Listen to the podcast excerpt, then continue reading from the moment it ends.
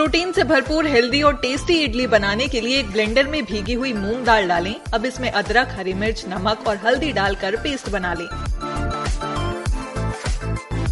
अब एक पैन में तेल गर्म करके सरसों, उड़द दाल, हींग और कड़ी पत्ते डालकर तड़का बनाएँ।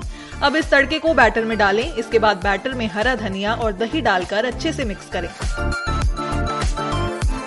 बैटर को फ्लफी बनाने के लिए इनो मिलाएँ। अब इडली मेकर में तेल लगाएँ और इस पर ग्रेट किया हुआ चुकंदर रखें और ऊपर से बैटर को डालकर स्टीम करने के लिए रख दें। बस आपकी प्रोटीन से भरपूर इडली तैयार है। अपनी फैमिली और फ्रेंड्स के साथ एंजॉय करें।